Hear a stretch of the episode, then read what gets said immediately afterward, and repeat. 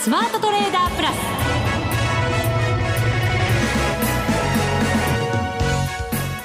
全国のリスナーの皆さんこんにちは内田まさですここからの時間はザ・スマートトレーダープラスをお送りしていきますまずはこの方にご登場いただきましょう。国際テクニカルアナリスト福永博之さんです。こんにちは。よろしくお願いします。よろしくお願いいたします。先週の金曜日で、はい、金曜日で FX ダービーが終了いたしました。しました。朝の5時でございましたかね。はい。はい、多くの方々にご参加いただいて本当にありがとうございました。はい、ありがとうございました。結果どうだったんでしょうね。なんか内田さんの声が明るいとこ見ると内田さんは良かったみたいですね。だから今回はね、スタートからも良かったですもんね。そうでしたね。経済指標、はい、あの、雇用統計のところでうまく乗れたかなと思うんですけどね。ねあと、ダービーが始まると、あの相場が荒れるとかっていうことも言ってましたけども。アノマリー通りまた今回も、ね今回も結構上下ね。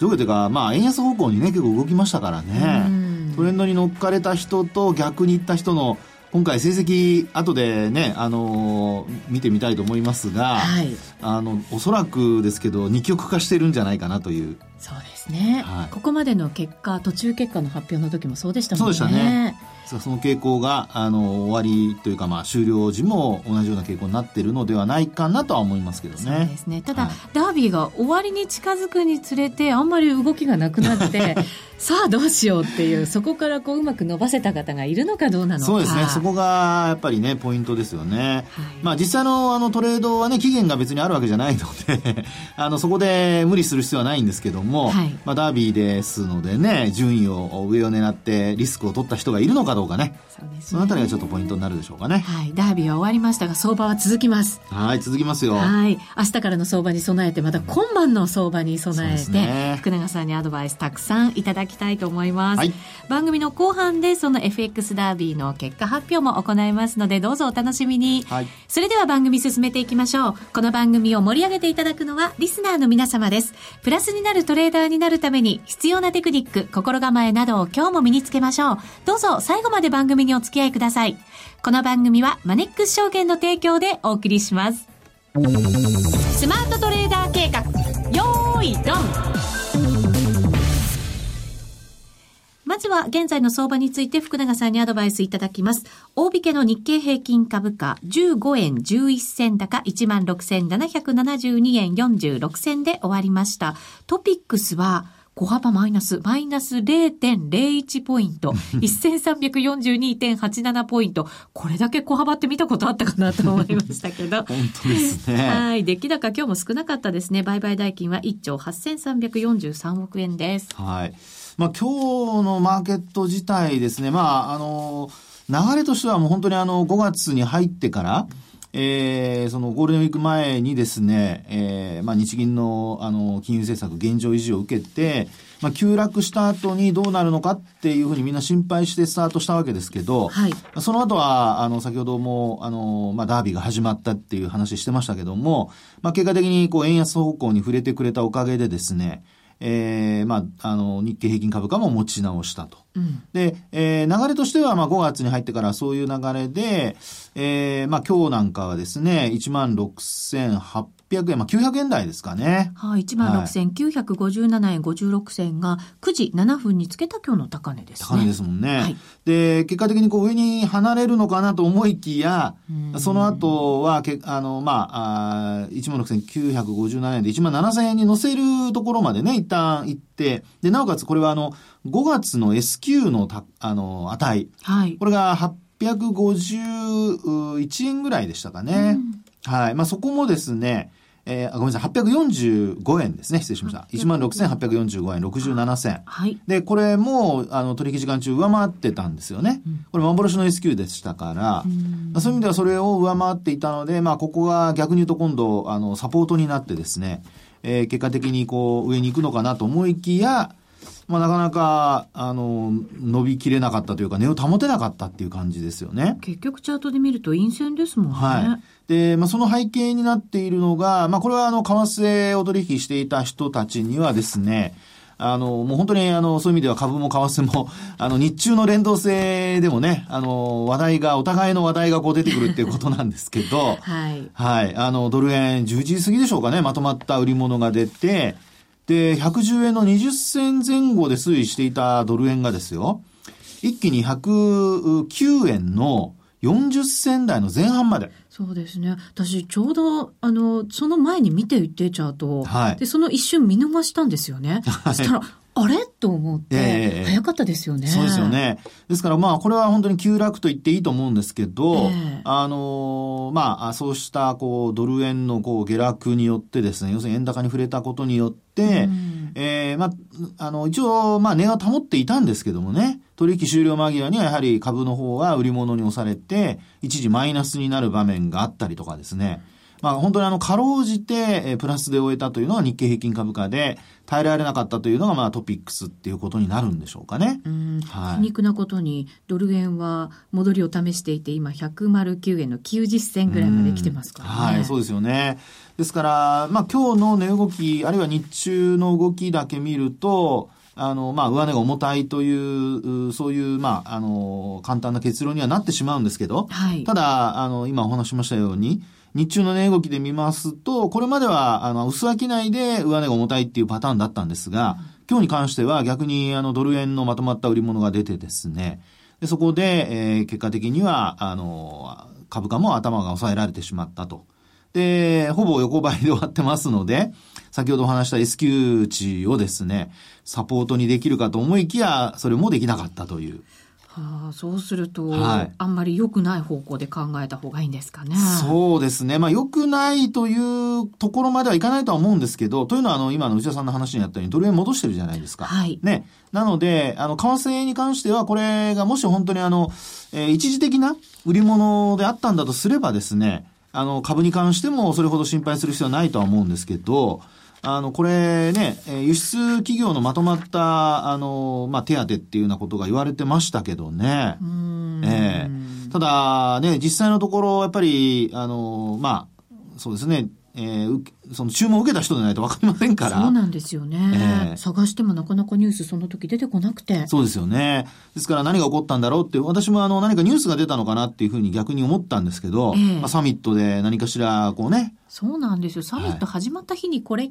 なの、みたいな。ね、本当そうですよね。はいなので、取引された方も、ちょっと、まあ、特にロングポジション持ってた方はですね、えー、大変だったと思うんですが、まあ、あーこういう動きが一時的なものであるのかどうかっていうところが、まあ、今後の鍵を握ると。で、ただ今のところは、今ドル円のね、話に戻しますけど、為替が、まあ、109円の90銭ぐらいまで戻してきてますから、はいまあ、そういう意味ではこのまま、あの、ヨーロッパ時間迎えてですね、えーニューヨークでも110円前後まで戻すようであれば、基本的には一時的なものというふうに捉えられるとは思うんですよね。本当にこう実需の売りで、まあ需給だったんだなっていう感じですよね。そうですよ。ね。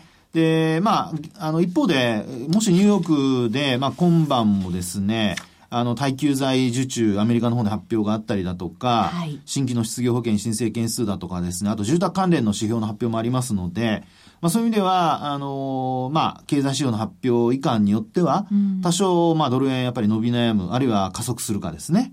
っていうところになるかと思うんですけど、はい。まあ、いずれにしても、あの、もう一回円高方向に触れるようですと、海外でですよ。はいそうすると、これは一時的なものじゃなくて、何かしらちょっとね、あの、思惑的な動きが出てきている可能性があるので、うんまあ明日は特にあの、えー伊勢志摩サミット最終日ということになりますからね。はい。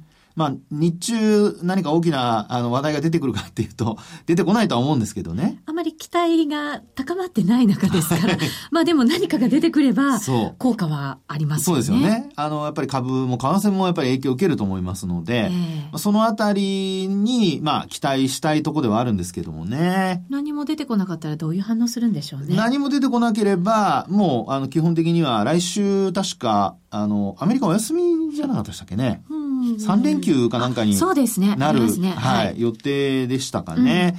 ですので、もう週末、明日、それでも何もなければ、やっぱり小動きになってしまってですね、うんまあ結果的にはやっぱり材料待ちというような動きになる可能性ありますよね。材料待ちかはい。なのでですね、株に関しては、そうは言っても、あの、為替のように通貨ペアで、あの、ドル円だとかっていう、まあ、あの、数的に限られた、あの、数じゃないので、ええもう株に関してはやっぱり個別株の動きをやっぱり、あの、まあ、丹念にというか、売買するっていうところになるかとは思うんですよね。うん。これまででの日経平均の動きとマザーズのその力関係、はい、ちょっと変化が出てきましたか？そうですね。あの、ちょっとね、あの、まあ、マザーズ市場の方、あの、まあ、あバイオ関連株の動きだとか、はい、そのあたりがちょっと、あの、懸念されるようになってきてですね、うん、これ先週お話した、しましたね、あの、えー、マザーズの高値が4月の21日なんですよね。はい。でその後、あの、5月にも、あの、11日高値をつけて、まあ、いわゆるダブルトップを形成したって話を確かしたかと思うんですけど。1ポイント届かずぐらいでしたもんね。そうそうね。で、その、あの、間にある、えー、5月の1日、2日ですね。2日のネックラインのところ。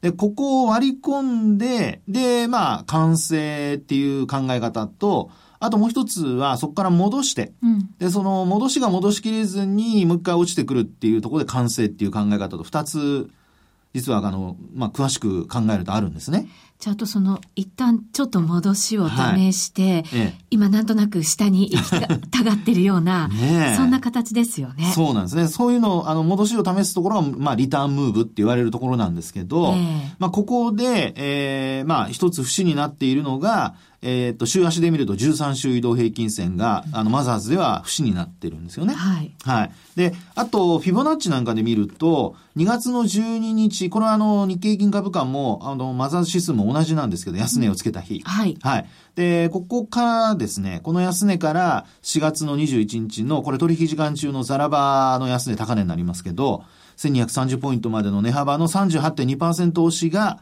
えー、まあ、1014.65ポイント。うん、なので、本当にもうちょうどこの手前のところで、えー、マザーズの一旦下落が収まって、戻しを試してるってとこなんですよね。踏みとどまって。そうそう。なんか、でも教科書的ですね。ね、本当そうですよね。これね、あの、まあ、時価総額ベースですから、すごく、あの、銘柄数っていうか全部の銘柄で決まってるんですけど、えー、まあ、こんな動きになっているというところなんですけどもね。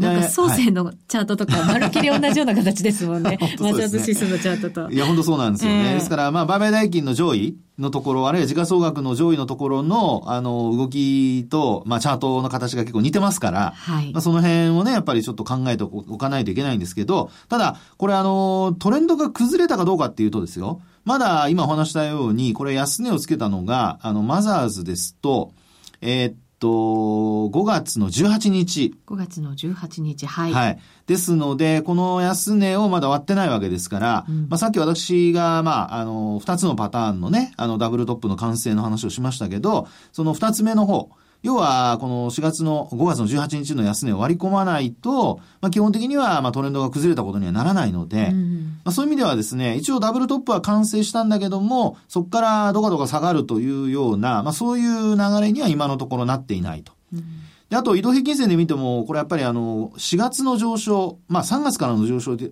上昇って言った方がいいのかもしれないんですが、あの、結構値幅を伴って上昇してきたので、うん、あの、75日移動平均線との乖離が結構広がってるんですよね。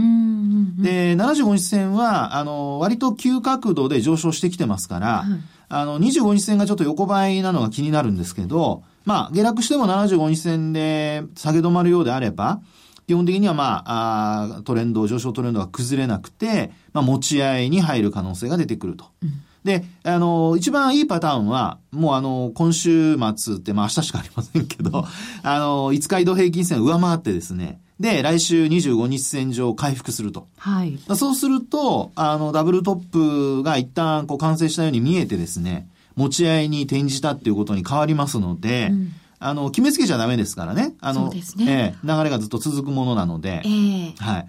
なので上がったらおかしいとかって考えちゃダメなんですよ。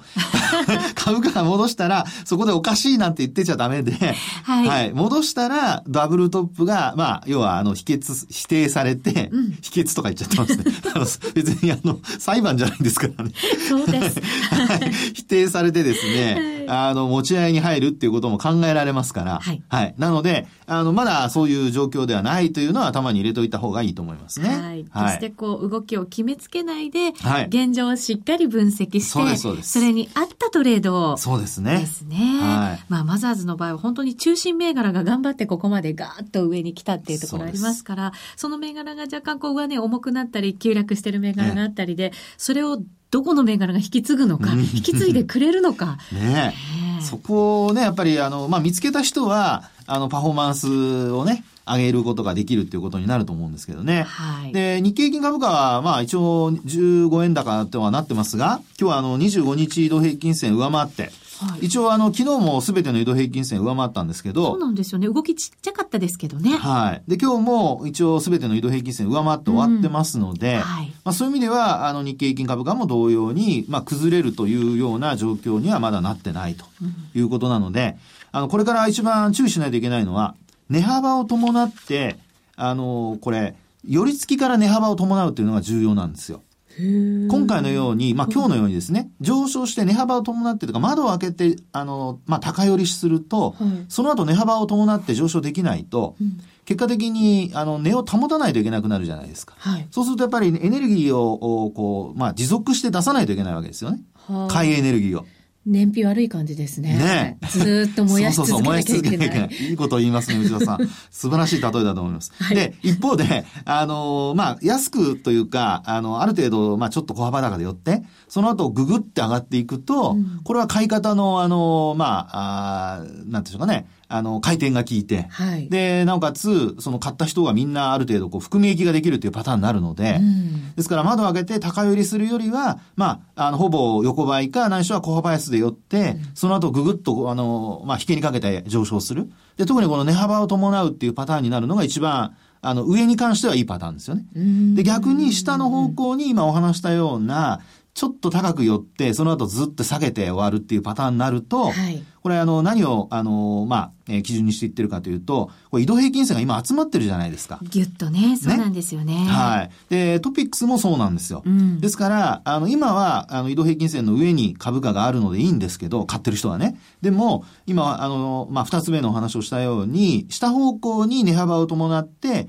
下落するようなパターンになって、移動平均線下回ってくると、これはあの、これまでずっとですね、えー、まあ、トピックスで言うと1400、うーえ1350ポイントぐらいですね。はい。で、日経平均株価で言うと、えー、大体そうですね、あの、上値というので見るとですね、大体16,700円前後。うん。まあ、このあたりが、やっぱりあの、おまあ、今日は772円まで行ってますけどね、まあ、800円って言った方がいいですかね。16,800円というのが一応上値の目処になっているので、はいえーこのあたりでこう、商いは薄いんですけど、あの、まあ、嫌気した売り物なんかが出てきたりなんかすると、あの、1万6000円ぐらいまでまた落ちてしまう可能性ありますからね。やっぱり諦めた時の投げが早いですもんね。そうですね。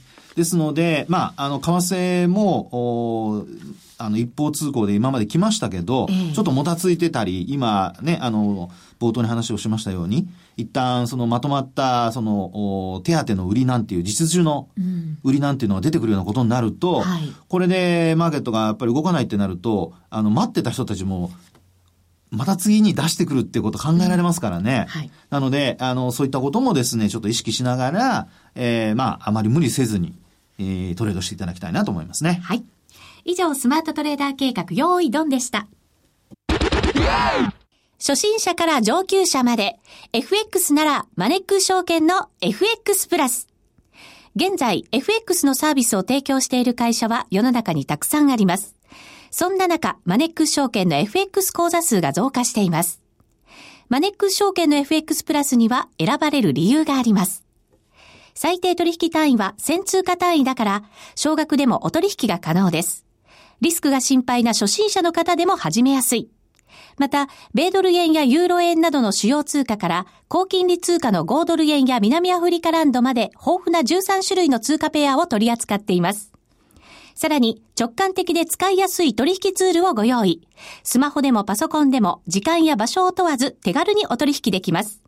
もちろん、為替取引に役立つ投資情報も積極的に提供中。今なら、新規講座開設キャンペーンを実施中。講座解説のお申し込みは、パソコンやスマートフォンからマネックス証券で検索。まずは、FX プラスの使い勝手を堪能してみてください。今すぐお申し込みを。当社の講座解説、維持費は無料です。講座解説に際しては審査があります。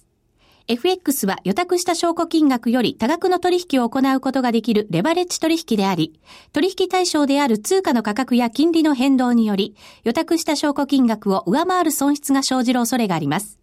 お取引の前には必ず、契約締結前交付書面の内容を十分お読みになり、リスク、手数料などをご確認ください。マネックス証券株式会社、金融商品取引業者、関東財務局長、金賞第165号。ザ・スマートトレーダープラス。今週のハイライト。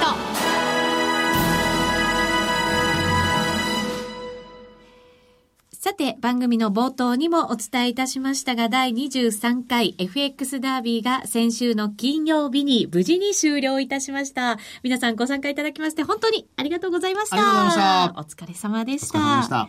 激しい相場の中、はい、また最後の方はちょっと膠着感も強まった中、はいなかなか難しい相場だったと思いますが。そうですね。はい、でも、なんか今回のダービーはこれまでと違って、すごくあの、スタートダッシュが皆さんできていてですね。はい。で、それを維持した人、ね、あと、それから、あの、途中で順位がやっぱりこう、入れ替わっちゃった人もね、中にいましたからね。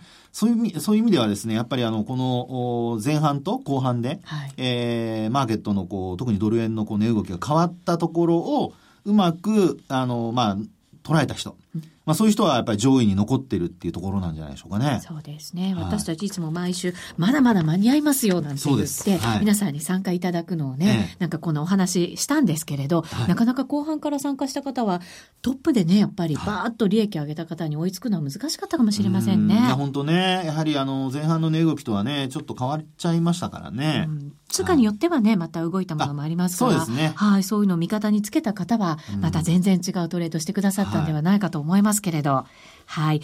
順位はですね、はい、先ほど番組ホームページに最終結果を掲載させていただきましたので、ぜひご自身でご確認をいただきたいと思います。この後、実行委員長の福永さんには上位者のお名前を読み上げていただこうと思っておりますが。相変わらず実行委員長と呼んでください、ね、実行委員長です。二人実行委員ですけど。じゃあ副委員長じゃないですか。そうです、そうです。よくご存知で。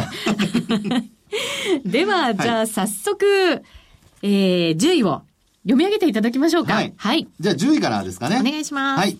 えー、10位の方はですね、宝くじさんですね。宝くじさん。はい。そうですか。金額 いきますよ。はい。えー、638万2156円ということで、うん、えー、650万円以上、あ、ごめんなさい、638万2000円ですね。はい。638万2000円、100、え2156円ということで、630万円以上というところになっておりますね。はい、おめでとうございます。おめでとうございます。次に、もうあの、これは名前だけ、えー、ラジオネームだけ読み上げますが、はい、えー、デオクレ0506さんですね。うん、それからあと、コクーンさん。うん、この方、それぞれ9位、8位ですね。はい、で、第7位、割とギャンブラーさん。うん、これはえー、なかなかね、あの、気持ちはよくわかりますけど、ね、でも、割とってつくところが可愛くていいですね。可愛い。うん、そうですね。えー、あと次にですね、6位。はい、こちらは、えー、TPP 割る UR イコール口利き余りえー、大臣。はい。こうやってね、ぷっと笑える名前がいいですね。そうそうすごいですね。よく考えてくれます。本当。はい。それからあと、第5位。はい。この方、いいお名前ですね。FX ダービー、初参加さんでございます。次に参加してくださるときは2回目の参加とか そういうふうになるんでしょうか。ねえ。えー、でも、5位ってすごくないですか？すごいですよ、初参加で。はい、ね、そして第4位。えー、ユーロ買います。芸人。安野貴則さん。はい。はい、この方のところ4位でですね、1056万2792円。ああ、4位の方で1000万円の利益超えてきました。はい。すごいですよね。そして、そして、えー、第3位いきます。この方もね、確かいつも常連さんじゃないかと思うんですけども、勝った後はいつも大負けさん。はい。1149万8242円でございます。おめでとうございます。ね、今回大負けしてないんじゃないですか？ね。そして第2位、えー、カフェオレさん。カフェオレの。俺 の、俺ですね、はい、最近流行りの俺のなんとかっていうやつの俺です。はい。はい、この方は1200、えー、73,690円。はいはい。おめでとうございます。おめでとうございます。すごい利益ですね。そして第1位は。ちょっと待ってくださいね。えっ、ー、と、10位から、今の2位のカフェオレさんまで、はい、景品がですね、クオカード500円分、はい、ザ・スマートトレーダープラス番組特製投資にキットカツキットカット、プラスマネック証券のノベルティグッズをセットにしてお送りいたします。はい、おめでとうございます。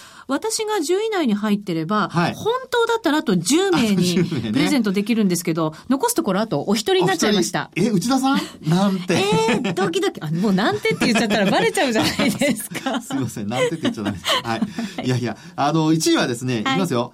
もうね、この方、本当すごいですね。愛されてアンチクショーさんでしたね。おめでとうございます。この方の利益がなんと1892万4650円ということで、ほぼ倍でございます。うん、そうですね。はい。倍、証拠金3倍になっ3倍近くになったってことですよね。ね素晴らしい。1000万円を3000万近くまでにしてくれたという。そうそうそうそうですよね。損益ですからね。ああ、尊敬します。本当にありがとうございます。本当に。頑張ってくれました。本当そうですね。あの、今回1ヶ月の中で愛されて、安畜賞さん、本当にずっとトップにいてくださって、はい。はい、ねで、まあ、あのー、後半動かなくなったこともあるとは思うんですけども、えー、まあ、あの、利益、最初に出た利益のままといいますか、ちょっとの伸びてるって感じでしょうかね。はい。ですけども、まあ、あのー、皆さんそれなりにこうトレード後も頑張ってくださってですね、はい。えー、まあ、600万円以上のおまあ、損益になったと。はい。素晴らしいです。そ,、して、はい。もう一人。はい。なんとなんと15位の人がいますよ。ああ、それって私でしょ もうなんかもうバレバレですけどね。内田さん、うっちでございますが、なんと金額がですね、はい、548万7100円でございます。はい、最後の日トレードできなかったんで、いやいやはい、伸ばせなかったんですけど。すごいです。ね、本当に。やっぱ内田さん、ね、本気出したんですよね今回は非常に落ち着いたトレードができて、しかもね、取引回数少なくて済んだんですよね。ああそうかもしれません。内田さん調子いい時意外と、あの、流れに乗って、大きくドンと儲けて、はい、っていうパターンが多いんですよね。そうですね。それはあとちょこちょこ伸ばしながら、実はロスカットもせずにですね、1か月トレードすることができたんで、はい、すごいですね。珍しいですよね。いや、やっぱりいかにですね、そのエントリーを、あの、しっかりこう考えなきゃいけないかっていうのが、はい、多分今回のですね、あの、まあもちろん利益出た人もそうなんですけど、マイナスになってる方、今回特にですよ、はい、見ていただくとわかるんですが、もう下位の方は、もうおおむね、上位の 方の裏返しというぐらい。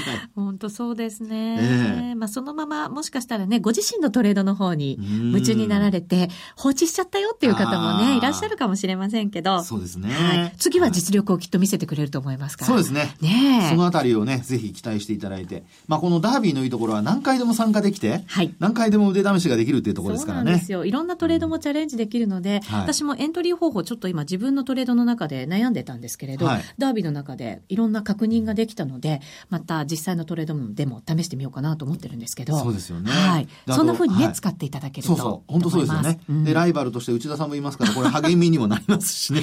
ライバルになれるようにね、また頑張らないといけないですね。いやいや、今回の成績ならもうバッチリですよ。はい。えー、今回の1位の愛されて安畜賞さんには全国共通百貨店商品券を3万円分お送りいたします。はい、おめでとうございます。皆さんにはですね、これ登録いただいた時のメールアドレスにご連絡をしますので、はい、ぜひチェックしてください。そして、折り返しこちらからお送りする住所をですね、聞かなきゃいけませんので、はい、そのご協力をぜひよろしくお願いいたします。またですね、ランダムに特別賞もご用意させていただきました。そちらも番組ホームページに掲載されておりますので、ご自身でご確認いただきたいと思います。皆様にご参加いただきました FX ダービー無事に終了いたしました、はい、本当にありがとうございました。さあここまでのお相手は福永博之と内田まさでお送りしました。それでは皆さんまた来週。ま、この番組はマネックス証券の提供でお送りしました。